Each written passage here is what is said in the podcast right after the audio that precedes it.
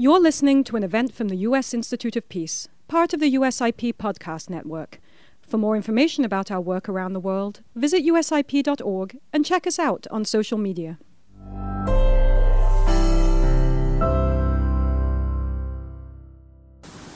Uh, good morning, everybody. Welcome to USIP. Uh, I'm Don Jensen, Director of the Russia and Europe program here, it's a great pleasure to introduce uh, a distinguished, occasional colleague, but distinguished guest uh, here this morning. Uh, Putin's defiance of the global or world order has steadily grown more brazen over time, of course, beginning in Georgia, if not earlier, in 2008, uh, two rounds of the Kremlin War, uh, and to everybody's surprise, maybe not our guest's surprise, it seemed to have run aground unexpectedly against the predictions of most uh, Russian experts here and in Europe. And uh, uh, what that means and significance is something we want to sort out today, I hope, with our guests. But uh, there are other issues at play here as well the European security architecture, Russia's strategic thinking in view of the world, uh, the implications of uh, what's going on for the uh, possible transition in, Mo- in Moscow.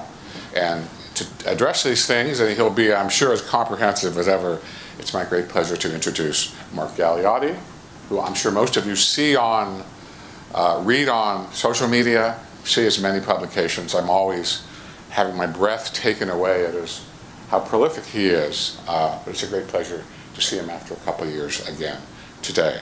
Mark, of course, is also affiliated with a number of prestigious institutions. He's a consultant, he's a, a media celebrity, and someone I think a lot of us read uh, with great diligence uh, and interest uh, as often as we can.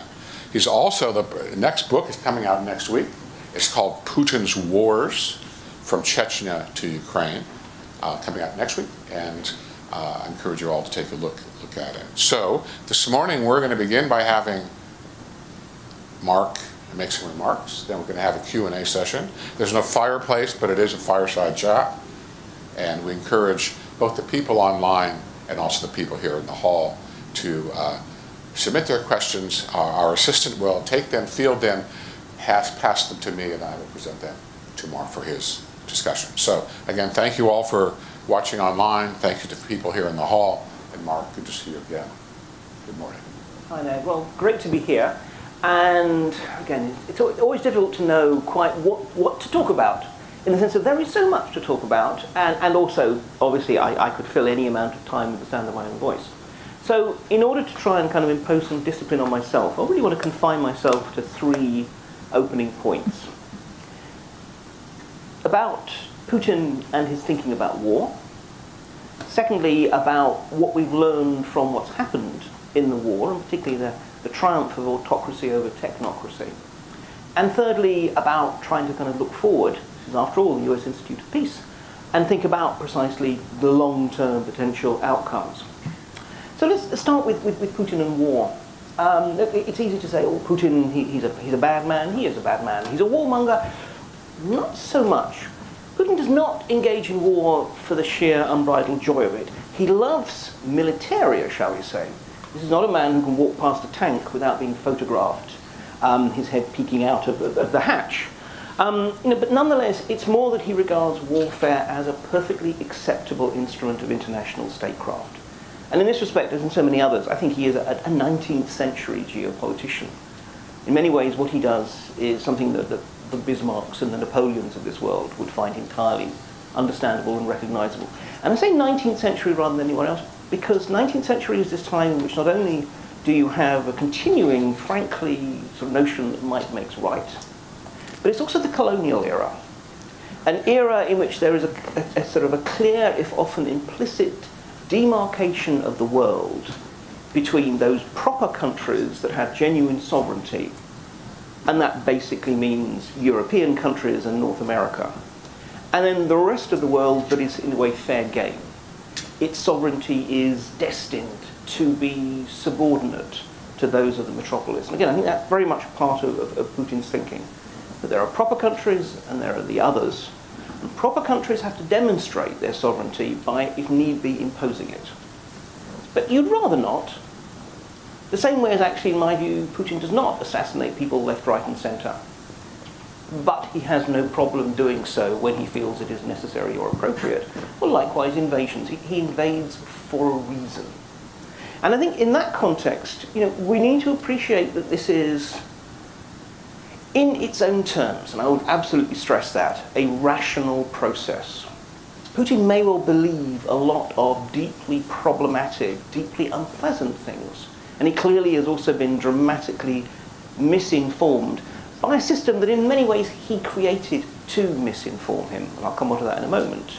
But nonetheless, there is a rationality at work. This is not a man who, despite some of the sort of breathless accounts, you know, always escalates when he's in a, in, in a corner. Well, he doesn't actually. As we've seen most recently with the grain deal. He pulls out. He says, no, no, no, it's not going to happen. He's put in a position in which, in effect, his bluff is called. He has to either use direct military force against the, the grain ships, with the massive risks of escalation as well as international opprobrium. And at which point it's, no, no, no, when we said we were pulling out, we meant suspending. And we've had a look and now we've got the guarantees and, and the suspension's over. You know, again, look, I mean, it, and this is not in any way to defend him, but I think we have to recognize the degree to which this is a man who is willing to do extraordinarily unpleasant things when he thinks it's in his interest. He has no problem with that. But the point is, there is also well, there is always a degree of calculus behind it. And this is a man who, after all, believes that Russia is defending itself. And again, I say this not in any way to espouse or support his perspective, but because we have to appreciate, understand where he's coming from in order to try and understand where he may go next. This is a man who believes that basically Russia has been neglected and assailed. The 1990s, frankly, actually, Western policy towards Russia did make some astonishing blunders in the 1990s and help contribute to the rise of not necessarily Putin, but someone like Putin. Nonetheless, you know, that, the 1990s has been reinterpreted now as an era in which the West, at best, neglected Russia and at worst, actively sought to plunder and, and demean it. Since then, you know, essentially in Putin's mind, all the times we push back against human rights abuses, particularly ones in the context of war, if one looks at the Second Chechen War, for example, he more or less had assumed that, done, that he had carte blanche. That as well, we're all involved in the global war on terror. You can have your war on terror, and I will have mine. And, and I think there was, a, there was a genuine outrage on the part of Putin and others when we started saying, well, hang on, look at the appalling human rights abuses that have been carried out in the name of counterinsurgency in Chechnya. And his view was, hang on, didn't, didn't, don't, don't we have an understanding? We're, we're not hassling you. Why are you hassling us? Really, from this point onwards, he has seen the world through this prism of an essentially hostile, conspiratorial West that is trying to do Russia down and you know, when you look for that, when, when that's what you're expecting to find, and if you look carefully, you can find, if not evidence, at least grounds to persuade yourself of that. And I do feel that one of the, you know, obviously we, we, we know quite a few issues. I mean, the thing, things that are points like, like, like the Libyan bombings and so forth, which have become sort of um, cause celebre.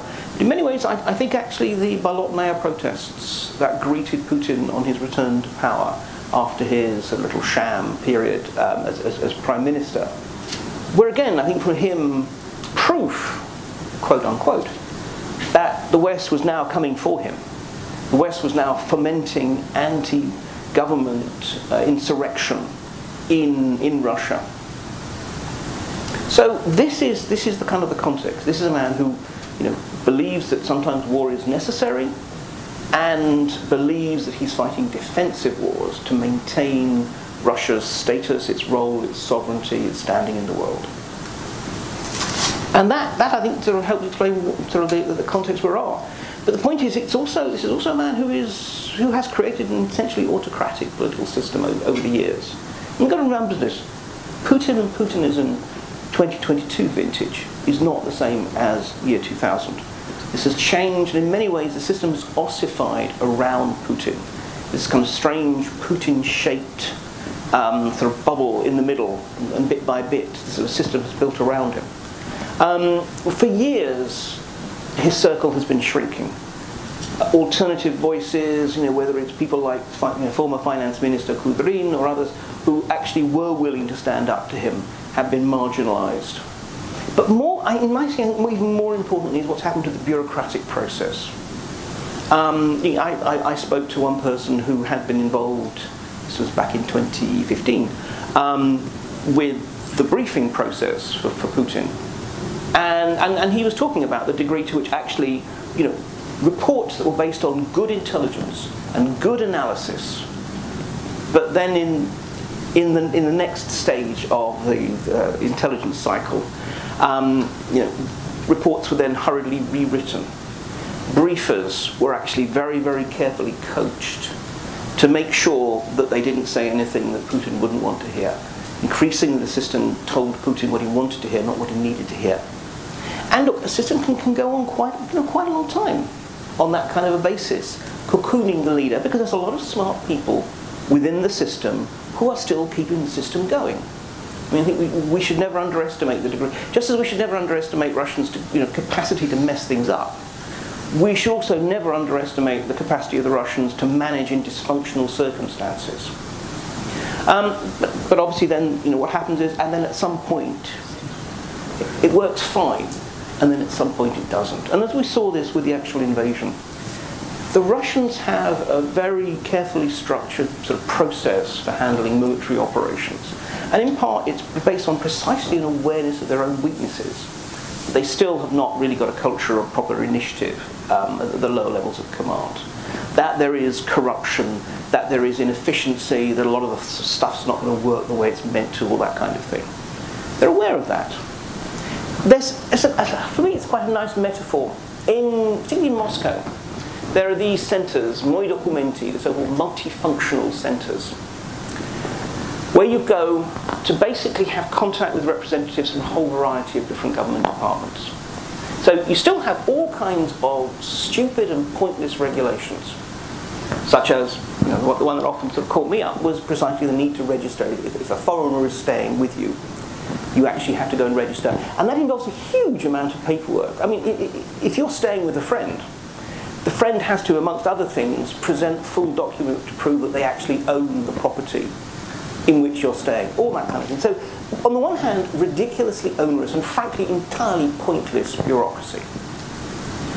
But instead of just simply saying, let's not bother with this registration process, what they did is they created these multifunctional centres where you go along, you take a chip, you go and talk to someone, in this case from, from the MVD, the uh, Interior Ministry, and it actually gets handled pretty neatly and pretty easily by people who actually know it. So it's this kind of strange, very Russian way round things.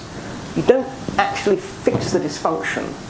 You find ways of making it as least dysfunctional as possible. And in some ways, a lot of that is the military. I mean, I, I can go into detail if people are more interested in the Q&A. But actually, there's a whole military sort of superstructure of means, none of which was activated.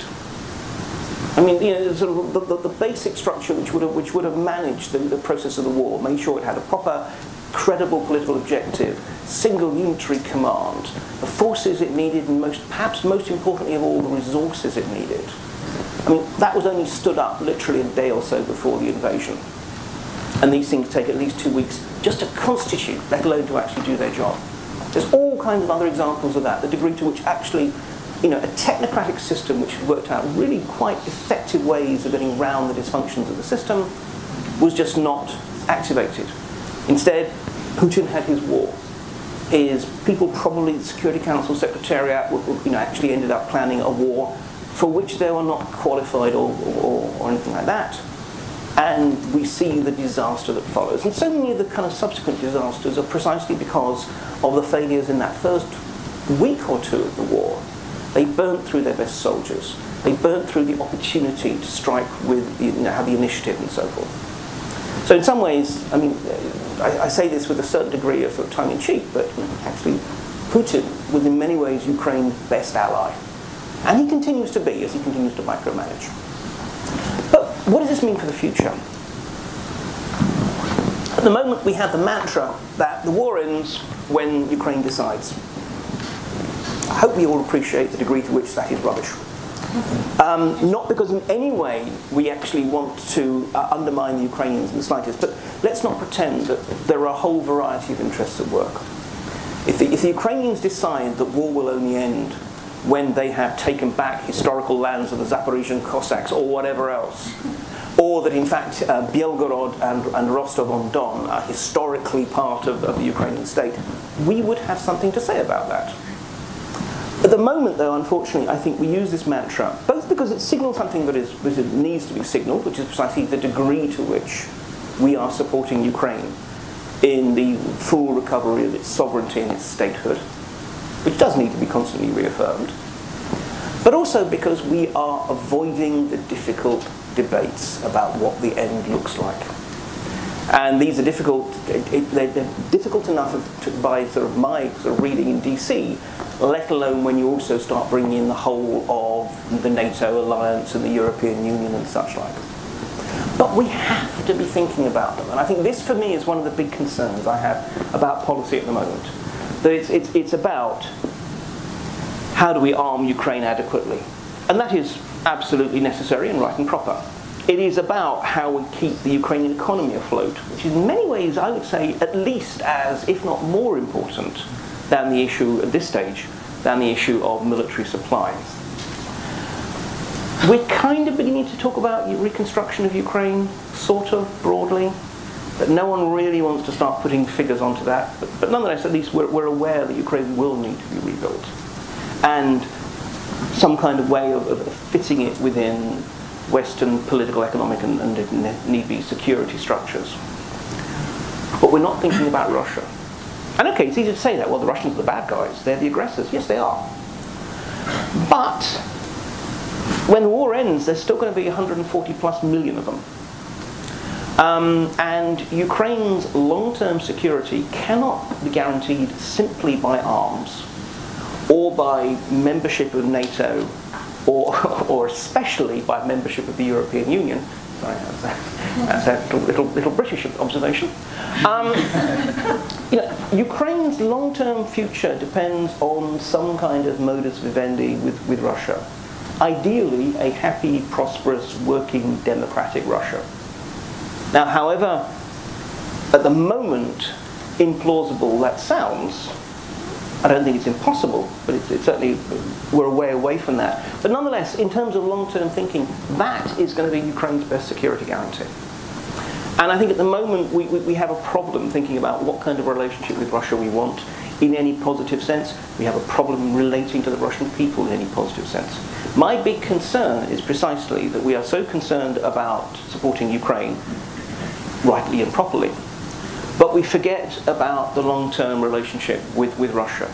If we start treating all Russians as if they are um, ardent supporters of the regime and of the war, then we will make them ardent supporters of the regime of the war because they will have nothing else. We do not want to repeat the Treaty of Versailles mistake of just simply creating an impoverished but angry Russia that in one year or five years or ten years may be back, quite possibly not in, in military terms. But there are ample ways that Russia can make life difficult for Ukraine in the future. So my, my closing point is I, you know, I, I hope that we can begin to think more, more imaginatively about what kind of a future relationship we want with Russia. It's not going to be up to us to create Russia's future political system unless, I don't know, I can imagine if Putin does start using non-strategic nuclear weapons, then probably issues of regime change may well be back on the table under discussion. But we've shown that we're much better at changing regimes than managing what happens afterwards, so I don't think we've got a particularly impressive track record there. But nonetheless, we do, we do need to be thinking about what we can do, if nothing else, in Hippocratic terms, to do no harm. How can we at least ensure that our policy does not actually drive Russia whether it's into the hands of China or whether it's into the hands of extremists or just into an angry slough of despond, which doesn't help anyone. Anyway, I'll, I'll stop there my perorations, and I'd much rather throw it out to uh, questions. I want to remind the visitors at home there is a chat box if you want to ask our guests some questions. But let me start with the question about, I can you call it Putin's team. Uh, you and I have done work on strategic culture. To what extent is, I would say, the evident bubbling of some elements in the Kremlin around Putin about the war, or maybe even other things. What's going on here? Fine. Well, it's a shame we won't have time for any more questions. Um, that, that'll easily take, take the next 40 minutes to do properly. Now, I mean, joking apart, I am struck by the degree to which, if one looks at the people who are closest to Putin, the people he listens to the most, they're all aged between 68 and 74. Most of them are either ex-KGB or ex, you know, old Leningrad cronies. Also, though, most of them did not come from within the, so say, hereditary Soviet elite. They were all first generationers. They finally, you know, this is it, they'd finally broken into the big time. They had joined the aristocracy that was the Communist Party nomenklatura. And then suddenly, all that went away. So, I mean, this for me is very much, it, it's, it's the last true Homo Sovieticus generation that we're dealing with who are infused by this sense of not just what did we lose, but when it metastasizes into and who took it from us. So I mean, there is a real emotional charge that, interestingly, I didn't find back back when I was, was still allowed to travel to Russia. Um, in my conversations, like with the 50-somethings and the early 60-somethings, the next political generation who are waiting to take over, they are absolutely they are kleptocrats, they are pragmatic opportunists, they are not necessarily nice people. But they do not seem to have this emotional commitment, shall we say, to the struggle against against the West. And I think that's that's one of the most kind of disturbing elements so of it. they don't really buy into that great Putin vision. In the main, I don't think so. I mean, look, are, are they patriots and or you know, or, or maybe even nationalists? Yeah, absolutely. But the point is, this is the interesting thing about about Putin. I mean, he is he is devastating his country in the name of some kind of a cause, which is almost to teach the West a lesson. And I think this is, this is the difference. The, the, other, the, the other generation of pragmatists, it's not that they want the West to, necessarily prosper. They don't care as long as they get to buy their nice penthouses in London and steal at home and bank abroad. Good old days. Um, but nor do they actively have a, a, a, reason to sort of see the West damaged for the sake of it. So I think this is a problem. It's, you've got a, a kind of a strategic culture, which I think we are both agreeing that, that, that Graeme Herd's recent book is, is, is, is very good at addressing, which is a kind of a wider Russian strategic culture that has been sort of built up over years, decades, centuries, arguably, that, that, talks about you know Russia's place in the world as a European and an Asian power and such like. But then it's put through this distorting lens by this particularly small generation of people who, on the whole, have very little. I mean, firstly, they, have very little practical experience of the outside world, um, who are still infused with, this with a lot of the Soviet era mentalities, but most importantly of all, have this resentment of a post imperial generation, which is always hard. Look, all empires have trouble coping with that, said the Brit. Um, but the point is, in, in, in, Russia, it was an especially traumatic experience. Yeah, interesting. Okay, let's start with questions for Graham. Uh, start with the room here. Wait for the microphone to approach. Sir, when it arrives with you, please do. Uh, since we're a uh, small pause here, uh, there's a lot of talk about personal, Putin's personal characteristics, whether he's rational or not, whatever, or he never backs down. Could you say something about whether he backs down? And maybe the green, the grain deal is an evidence that he might. So. Yeah, I mean, Putin backs down all the time when he feels that that's the necessary thing to do. Think of his just his very first stab at Kiev. Um, you know, he, he first of all he had this bizarre notion that essentially, because he knew that Ukraine was a failed state, that more or less he could just kind of you know send send a few units of paratroopers motoring into the centre of the capital to arrest the government. Um, when that didn't happen, you know, he, he, he steadily escalated the forces deployed. You had this huge, long, sort of for a long time, immobile convoy um, of forces. But when it became clear that that wasn't going to work, it's not like he said, well, then we're going to nuke Kiev or anything like that. He decided, okay, so we pull those forces back, we, we, we reorient our strategy to Donbass and the Crimean corridor. Um, so, so, I think, I think generally, you know, we have to appreciate the degree to which, yes, this is not a person who um, wants to be seen as backing down, of course, because there's a whole kind of macho characteristic persona there. And there are going to be some red lines. I don't like actually talk about red lines, because most red lines are no more than pink. they are kind of, no, no, no, we really don't want this, except if we really can't do anything about it. I think Crimea is the one thing that I think would be problematic for him for a whole variety of reasons to actually lose. Um, but apart from that, you know, he, he will make this, like the rest of us, he makes cost-benefit analyses. If he thinks he can escalate and get away with it, fine. But on the other hand, if he feels he has to cut his losses, he's demonstrated that he does that. Great. Sure. and please identify yourself Yeah. if you feel like it. Thank you so much for, uh, it's interesting. I'm Lewis Wasser. I'm a research affiliate at Yale University, and I'm actually a former USIP doctoral fellow. So, um, I, a little bit about trade-offs between military preparedness and coup-proofing. So, how the internal tensions in the different security services make Russia more or less prepared for the war in Ukraine, and the trade-offs between that and Putin staying in power, and, and just what you see as the necessary pillars of the regime on the security service side, and beyond the security services, if you have time. Obviously, there are probably other questions too. So. Okay. Um, so I don't actually think there is necessarily a, a direct trade-off between military preparedness and, and coup-proofing. Um, I mean, this is indeed a very kind of robust, carefully coup-proofed um, system. In many ways, actually just simply inheriting that from Soviet times, when they were always very afraid of Bonapartism, as they, as they put it. So you have multiple military forces under different um, agencies in Moscow. You have a constant sort of everyone watching everyone else kind kind of environment and such like. And, and yes, you know, any kind of military coup will be very difficult. Military slash arms-bearing services coup is, is going to be very, very difficult um, in, in Russia. In some ways, though, rather than saying there's a sort of trade-off between that and military preparedness, in some ways, I would say that actually what the war has demonstrated is that one of the biggest risks to this system is precisely by not following its own procedures. Um, you know, we have a war in which the, the military and then to a slightly lesser extent the National Guard are fighting, even though neither of those agencies had any real stake in how this, this war was prepared. Now, I follow a certain number of social media channels um, used by both soldiers, but also particularly the National Guard. And if one looks at the National Guard ones, my God, they are angry. I mean, they are absolutely furious as far as they're concerned. They were just thrown in there as cannon fodder. And frankly, they're right.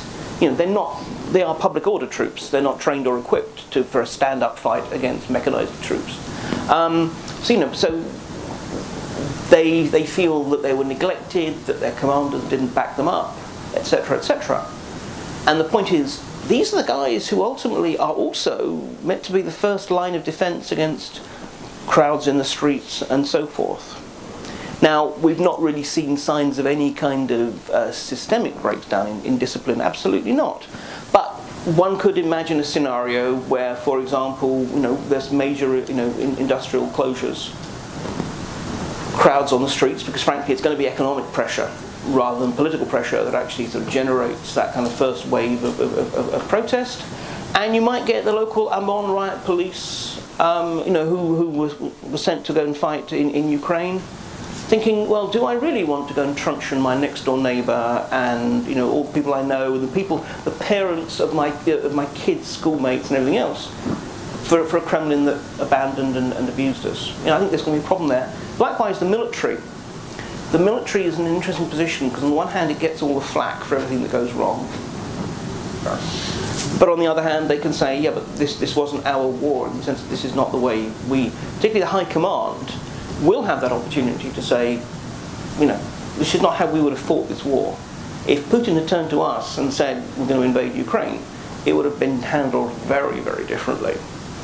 Um, which means that in some ways, actually, what Putin has done is given some of the other force bearing agencies, and above all, the ones with the largest number of men with guns, a kind of political get out of jail free card. That they don't have to say that they're entirely kind of compromised within this. Instead, Putin has put his faith in the intelligence and security community. And look, they have all kinds of strengths and so forth. But it, but, you know, if we were ever in that situation of a real, you know, shooting on the streets thing, beyond the Kremlin Guard regiment of the Federal Protection Service, you know, basically the National Guard and, and, and the military could, could control Moscow quite easily. The only people who could try and stop them would be the police, and I don't think the police would, to be perfectly honest. So I, I, think the interesting thing is that we have a system which is still very robust and relies on, frankly, the institutional paranoia of you never know who's listening, you never know who's you know, tapping your phone and everything else. And if people started getting together in little cabals and chatting, then it would quite quickly sort of attract someone's attention. But actually, I also think that a degree of disenchantment, even within the security apparatus, is beginning to become evident. And I think that's one of the reasons why, even though the Federal Security Service was clearly massively negligent and culpable in how it briefed Putin about, oh, we've got all these agents and they're all ready to basically paralyze the country and everything else, that they haven't actually experienced any kind of a, of a backlash.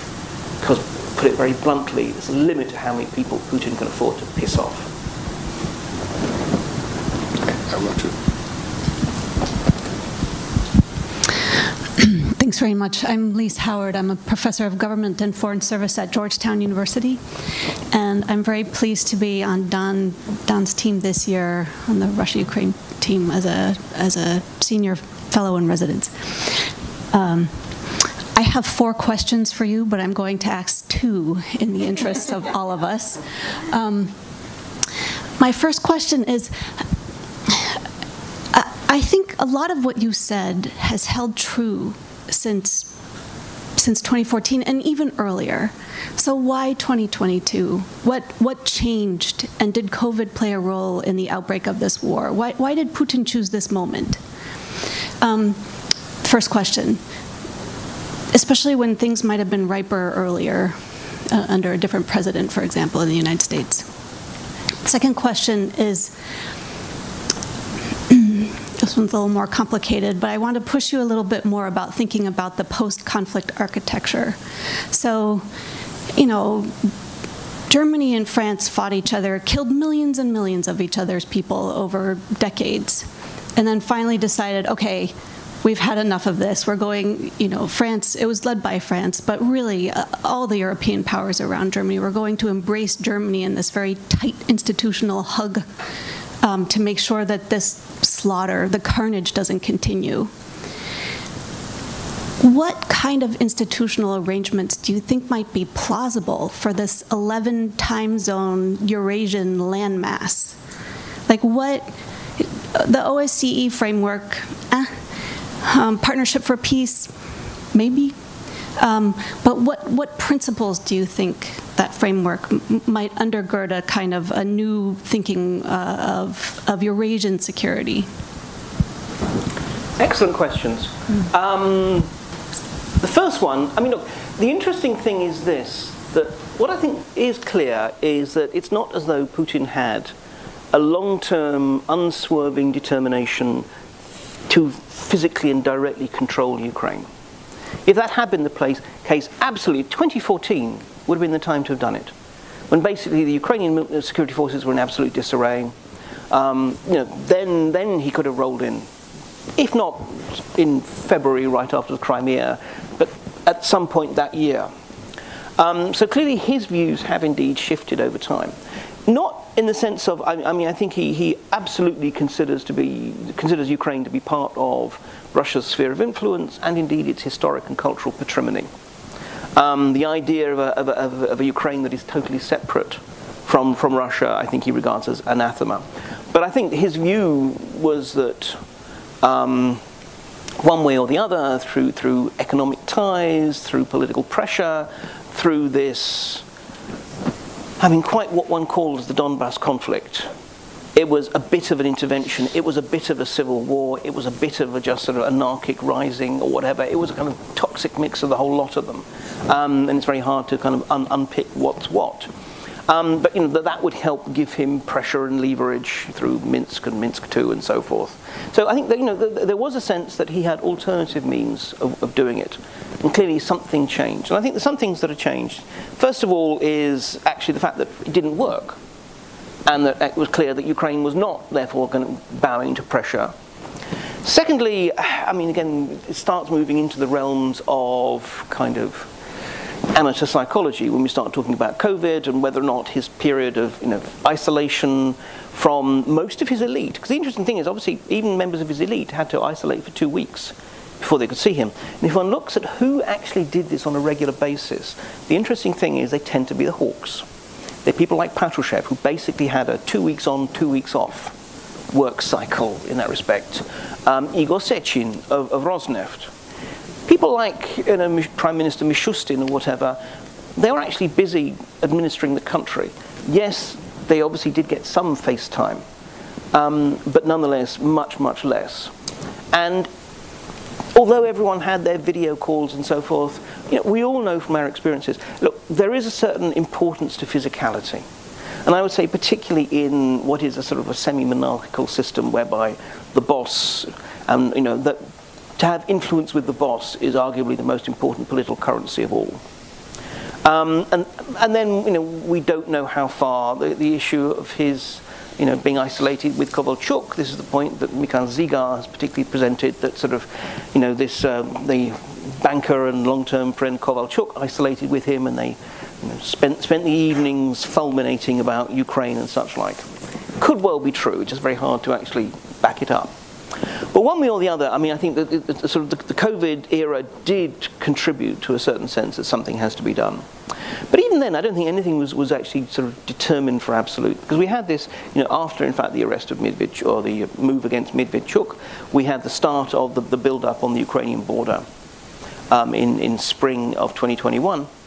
And the irony is this, that right up to the point when the first Russian troops crossed the border, Putin was winning the Ukrainian economy was going sort of spiraling downhill as who wanted to invest under the shadow of Russian guns.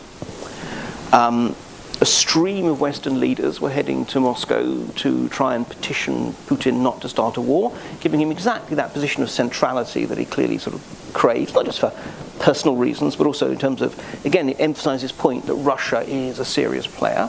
And certain European countries' leaderships were trying to put pressure to bear on Kiev to make concessions. Um, you know, if he'd been really this, this three-dimensional geopolitical chess player, then he would have just basically let this continue. Why, when he did, look, I'll give you two answers. First is short and honest one, don't know. Um, the slightly more long and speculative one is, I feel in part there was an element of just simply personal uh, impatience. In part there was a sense of a window of opportunity closing, a belief that, you know, again, from his point of view, um, the more the West was now stepping in to support Ukraine, the more he felt it was going to be incorporated. It's not that he was worried about NATO membership after all. If you look at his words, he always talks about the real threat being NATO's strategic architecture on Ukrainian soil. You know, there'll be NATO missiles that could hit Moscow in whenever it is seven to ten minutes or, or whatever. Militarily entirely illiterate, because there's lots of other places that, that, NATO could launch missiles against Moscow if that's what they wanted. But I think it speaks to his concern, that sense of a kind of a, a creeping integration. And finally, and this is entirely speculative, I wonder if it's about 2024 in the presidential elections. He's, he seems so fed up with so much of his job these days. Um, and I wonder if he was looking at the thought of another election campaign, however phony, but nonetheless you've got to go and campaign a bit. Um, and a thought of you know another presidential term where you're not dealing with the fun stuff on the whole, you're dealing with diversification of the economy and dealing with the pensions overhang. That's not what he became president for. Um, and I wonder if that sense, given that you know, it is very difficult in a non-law-based state like this to step down, because then everything, your, your fate, your fortune, your family, becomes dependent on the goodwill of your successor. I wonder if his thing was, remember, this is a man who believed that it was going to be two weeks and it was all going to be over. That that was going to be his capstone triumph. That then, you know, Belarus is already pretty much dependent on Moscow. Now we put our own guys in charge in Ukraine. The three great Slavic nations have been regathered, and he is, you know, clearly Vladimir the Great. He ascends into the pantheon of Russian state-building heroes, and he's pretty much safe. That he can now pick his successor, step back, but essentially that he'll be bulletproof. I don't know if that's the case. But the point is that would make sense in the sense of if you think of 2022 as the sort of capture and pacification year, then 2023 is the year to build up the, the successor, and then you can sort of step away. don't know. Um, second question, which I've totally forgotten. Please give, remind me. I, sorry. Oh God, yeah. I think. Yeah, I mean, here's the problem. Things like OSCE and, and such like. So, you know, we're having this conversation about containment. There, there, there's still, we still have an, a hangover of containment. I mean, that is how Americans think. Mm-hmm. We, we, it's very hard for us to move out of the containment framework. But so, I don't know, you're on the other side of the pond. What else is there? Look, I mean, con- containment is fine until containment breaks. I mean, that, that, that's what it is. It just simply pens it. It's, it's basically causes either you hope that somehow organically what's being contained metamorphoses and suddenly it's a butterfly. or you just think, well, look, at least it'll last until someone else is in charge. Neither of which really are, are, are, good options. No, but I think the thing is, you, you mentioned things like OSCE, Partnership for Peace, and so forth. These are all institutional moves that essentially are on a state level about trying to ensure that no one invades anyone else. And that's really important. But it's not the answer. If you look at what, what worked with Germany, it wasn't just simply membership of structures. It was the fact that there, there was a root and branch attempt to basically make Germans feel that they were Europeans. And it worked. So in this respect, I mean, we need, yes, of course, we need all kinds of guarantees and such like, but we also need to do everything we can to love bomb the Russians, to make them feel that we actually, we regard them as Europeans. I mean, that fundamental point, are Russians Europeans? A lot of countries now, you know, you go to Warsaw and you're probably tarred and feathered for, for suggesting this notion. Um, but the Russians themselves, doesn't matter if they're in Vladivostok or wherever, in, in some ways even more so in Vladivostok, because they feel that much more conscious of the sort of the tides of, of Asia before them. But you know, Russians themselves regard themselves as Europeans. I was in Kazan a couple of years back, no, actually three years back, um, and the interesting thing was talking to a mixed group of uh, people from Tatarstan, some of whom were ethnic Russians, some of whom were absolutely Tatars. In, in, in you know, in terms of their outlook, and they were proud of their, their faith, they were, they were Muslim and so forth. But the interesting thing was there was a consensus amongst them all that, well, of course we're Europeans. Why is that an issue? So I, I think the thing is we need to, yes, fine, we'll, we'll, we'll, we'll create whatever kind of organizational superstructures would, would work. But we also actually need to just not think that that's the job done. That's just the first step. We also then need to work out how we integrate Russians into this. That's harder. Okay, I want to get some questions from the online audience in, but two two more before we do that. One. I will try and, and be more brief in my replies so we can. That's always Sir, problem. you haven't. Evan.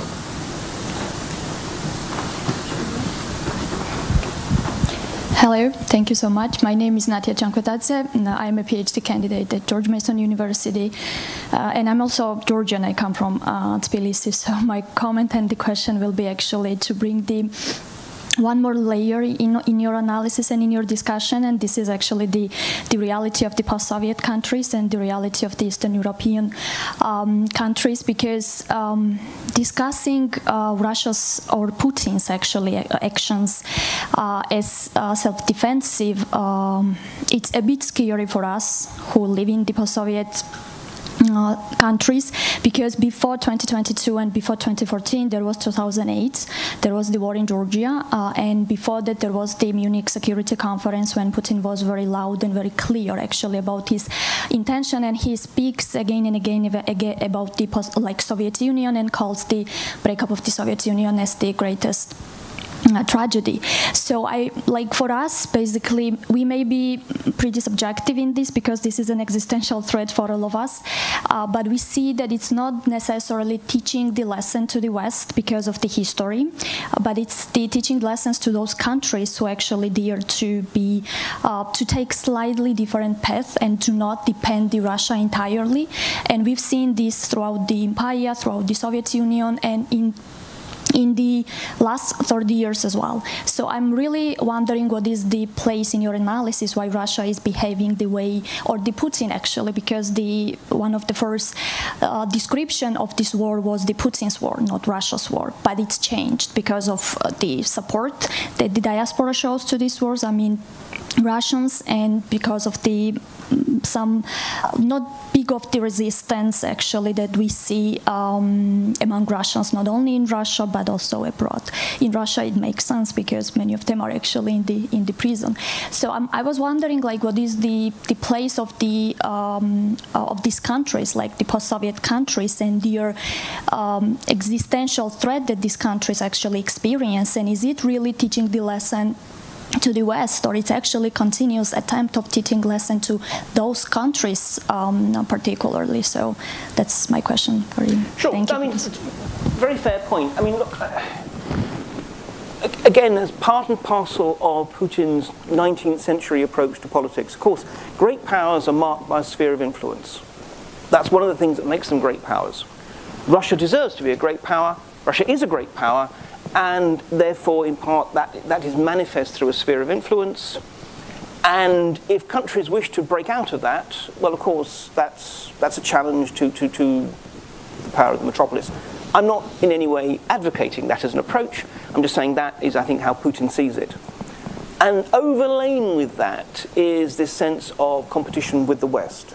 Because when, when, when countries try to break away, you know, it, it's not actually that we're talking, you know, when we're talking about a country like Georgia, you know, at the time, you know, Saakashvili was making absolutely no um, secret of the fact that he wanted to be integrated with and close to the West.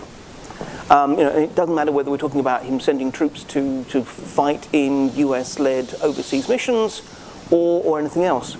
Now, the point is, I think, to Putin, what was actually something that reflected a genuine national desire within the country he automatically interprets as a kind of a hijack, an attempt by the West to steal one of, one of his countries or one of Russia's countries. So, I mean, I think th- th- this is the sort of the, the, fundamental problem that, you know, he has this very simplistic Manichaean, you know, countries are either subordinated or they are challenging. And if they are challenging, they, they need to be taught a lesson, kind of, kind of ways in, in which he thinks about it. So I think, you know, this is really the, the essence of, of the, the, the war in Georgia. It was an attempt to prove to the Georgians, no, you don't get to break away. It was an attempt to use Georgia as a sign to other post-Soviet states that no, no, no, no, you, you are part of this sphere of influence. And it was a, a, rebuke, as he saw it, to the West. You know, you, you, you think you're going to try and leverage some of these countries away from us? Not going to happen. The one thing I would say is, I mean, let's go back to that comment of Putin's about collapse of the Soviet Union being one of the greatest geopolitical catastrophes. We have to take that in context. He was talking very, very specifically about the way it's, it, as he says, it stranded Russian communities in a whole variety of new countries. He's also very explicitly said that, um, you know, what was it, the phrase about, uh, you know, anyone who doesn't miss the Soviet Union has no head, has no heart, anyone who wants to reconstitute it has no head. I mean, this is not an attempt to rebuild the Soviet Union. He wants influence over these countries rather than actually direct absorption into the Russian Federation. Because certainly, I mean, never mind Georgia, you know, the idea that Putin would like to see Tajikistan and Uzbekistan under his, you know, part of the Russian Federation. No, I, I mean, that's not the case. So, I mean, I think, again, it, what it shows is, again, the, the, the automatic assumptions and the prejudices and the nationalism of that Homo Sovieticus generation, who absolutely just sort of more or less can't quite cope with the idea that countries like Georgia or indeed Ukraine or Moldova or whatever can have true agency and deserve to have autonomy and sovereignty. Okay, let's take some questions from the audience, and there are meaty ones. Uh, Mark, you've referred to Putin's annexation of the four Ukrainian regions as a burning of boats moment. How does that affect, it informs his willingness to use nuclear weapons? I start with the big one first. Yeah. I still think, and maybe I'm just simply uh, sort of uh, naively optimistic, that the chances of nuclear use is slender. Not entirely impossible, but, but slender. And in some ways, the more he talks about it, the more comfortable I feel. Because again, it says something about the degree to which he's trying to use this. You know, he knows that there are constituencies within the West who are deeply scared by this thought of escalation. And the more he scares them, the more they start writing op-eds saying, this is the time to be making some kind of concessions to, to end this war before it becomes escalates disastrously. Um, in terms of, of, of, of the annexations, look, already, if we take Putin at face value, you know, we have seen Russian territory being occupied by those evil Ukrainians. And there has been no signs of great escalation. Again, this is the whole point about red lines and pink lines. Um, you know, in, in, in theory, look, I, I, you know, he, he would have practical reasons why he wants to retain the land bridge to Crimea, for example. Um, but I think really only Crimea truly sort of does he truly regard as, as Russian territory? This, this is a political gambit. Frankly, even the Lugansk and, and Donetsk People's Republics, I think that he would regard as eminently sacrificable if he had to or whatever. So I, th- I, think I think we're a long way from him feeling in that kind of absolutely terrifying existential moment, where he feels that it's worth just you know one last throw of the dice. Yeah, yeah, yeah. I promised you meat, so a two-parter here. Uh, the C word. What are the chances that the uh, Putin regime will collapse? You probably hear that mm-hmm. every day. And second. Uh, the future role of so-called uh, liberals, so-called Vladimir Kara-Murza, and Navalny, and the others, given the situation they face right now? I mean, let me start with that one. And, and look, this is a really difficult one because I, you know, I'm in awe of the, the, the courage, the integrity, and the commitment that they've shown. But to be honest, in some ways, I think that if they have a role, it will be as a symptom of change that has happened rather than actually in any way a cause. This regime is going to keep them in prison so long as it feels that they're, they're dangerous and, and, and worrisome. And in any case, I don't honestly think that even my most optimistic projections do not see this regime giving way to a democratic regime as we would understand it. My view is that this regime will give way to a regime of pragmatic kleptocrats who have all kind of good reasons to improve relations with the West and even bring in a certain degree of rule of law in their own country, purely for their own interests. The point is that you can have rule of law without democracy, but you can't have democracy without rule of law. This was the mistake of the 1990s, frankly, in Russia. Uh, and so maybe you might say a, a, kleptocrat generation perhaps will create the preconditions which might mean that the next political generation. So I, I know I don't know Navalny's grandkid for president. Um, but in terms of, of, of regime collapse, you know, there was, there was the interesting recent David Treisman article in, in, in Foreign Affairs, which I think made, made a lot of very good points that, you know, rather than coup, though I couldn't totally rule out the kind of February 1917 moment where, you know, a collection of the sort of powerful uniformed figures get together and say, it's time you step down. But it's highly unlikely still. But I think, I'm, I'm not sure if I'd see kind of collapse in a sort of immediate disastrous thing. I actually see decay as being more likely. I mean, I think, you know, or, or, sort of if, if one has to play out scenarios, my most likely scenario is basically Brezhnev 2.0. An increasingly gerontocratic regime presiding over an increasingly stagnant economy, spending far more than it can possibly afford on, on, on, military adventures and its own security, in which you know the population is just more and more despondent but can't organise. The elite is more and more cynical and corrupt. Um, and, and look, at some point, that then becomes vulnerable to some kind of black swan event, whether it's a, a Gorbachev or whether it's economic collapse or whatever else, or Putin's illness. I mean, again, in a deinstitutionalized system like this, there isn't a Communist Party equivalent. Um, you know, if, if, Putin gets seriously ill, there's no vice president. The constitution has absolutely no um, terms for a temporary withdrawal from office, only just simply the president is no longer the president. So I, I, I think they, they, there could be crises down the line, but it's more that what I see is, is decay in capacity more than anything else. We have time for a couple more, and I'll change tone a little bit. Uh, one of the uh, online viewers asked, is there any chance that leaders of, say, India, Brazil, or South Africa, maybe others, can weigh in effectively with him to get Putin, to get him to change course? Uh, they didn't mention the Chinese, but yeah. you could throw that in there too. Exactly. I, I, mean, I think change course is one thing. I mean, I think we have seen India and China um, both overtly and particularly behind closed doors, pushing on the nuclear issue. I mean, it's very clear that China and, and India do not want the nuclear taboo broken for their own reasons. And I think that actually probably will, you know, if, if Putin were tempted to, to take that particular route, that would be one of the factors he would have to consider. Um, more broadly,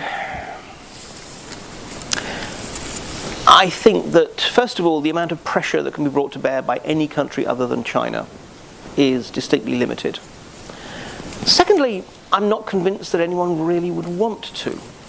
I mean, this is an inconvenient war for a lot of countries. China, you know, Ukraine was its biggest um, export, you know, import source of corn. There are actually substantial amounts of Chinese investment in Ukraine. Um, but still, it's not important enough that it's worth breaking with a country which may well be well on the way to becoming a vassal state in the next 10 years. Um, so I, I, I, think, sadly, could these countries have a, have a role? Maybe. Are they going to not accept those very, very narrow specifics of certain kind of policies related to the war that they don't like? Uh, and a final question from an audience online audience member uh, gets to your book topic. Uh, was there any hope to avoid this war in the first place? What could have been done a year ago, eight years ago, 15 years ago, or the 1990s? Yeah, this, this is the whole kind of you know time machine and, and, and killing Hitler sort of sort of question. Um, yeah, I mean, there's, there's all kinds of things, but I think the trouble is this always implies a certain degree of kind of determinism that, oh, well, if you follow this track, then it creates a whole different sort of historical timeline. It's always very hard to track that. Sure, in the 1990s, we could have been much less cynical and much more supportive of Russia's democratic development. Um, and yes, that might have meant sitting back and letting the communists win an election. Well, that's the thing about elections. Sometimes the guys you don't want win will. Um, that might have made it less likely that there will be a Putin type figure. Who knows? But more sort of broadly, I don't think this, frankly, I think even in that last week before the invasion, Putin was still havering. This is not a man who, after all, actually tends to be decisive and daring in his moves. I think he was still havering between not invading, invading on a limited basis to basically just take the Donbass, and what he ended up doing. And could things have gone other ways? Yeah, of course. Could we have influenced it? I have a problem with the Western approach to strategic ambiguity, which tends to come down to don't do this. We think you're going to do this. Don't do this. Bad things will happen. Trust us. Bad things will happen if you do that. Uh, and that's fine up to a point, but I think he, you know, he'd reached a stage where he thought, he thought that we were, frankly, flabby, lazy hypocrites who wouldn't have the, the capacity or the will to actually do anything about it. And let's be honest, we surprised ourselves by just how effective and unified the initial response, both in terms of sanctions and support for Ukraine, was. So in some ways, we maybe shouldn't have been surprised. I mean, going, going back to Georgia, I mean, the shockingly poor response to the invasion of Georgia, in which we sort of wagged our fingers and then offered a reset, um, or the, the very mild response to the annexation in 2014. You know, it, it took, frankly, the shooting down of a civilian plane to actually create any kind of meaningful sanctions, and even then, not that meaningful. So, you know, we, we, we could have shown greater will beforehand, but also right up to that point, I think we should have abandoned strategic ambiguity. Behind closed doors, because there's no point making these a kind of open beating of the chest moment, but we should have been specific. We think, you know, we, our intelligence shows that you're going to be doing X, Y, and Z. And we want you to know that if you do that, this is what we're going to do. Not there will be bad consequences, but these very specific ones. Because again, I think up to that point, Putin just did not believe that we were sincere. Great. Mark, this could go on for all day, and we hope to have you back. Thank you so much. My pleasure. The book is Putin's Wars, and what's the publisher? It's published by Osprey Bloomsbury. Okay, great. Coming out next week. Thank you for coming. Thank you for our online uh, participants. Uh, again, thank you again, Mark. Thank you for listening to this event. If you'd like to listen to more events or explore our other podcasts, visit usip.org forward slash podcasts.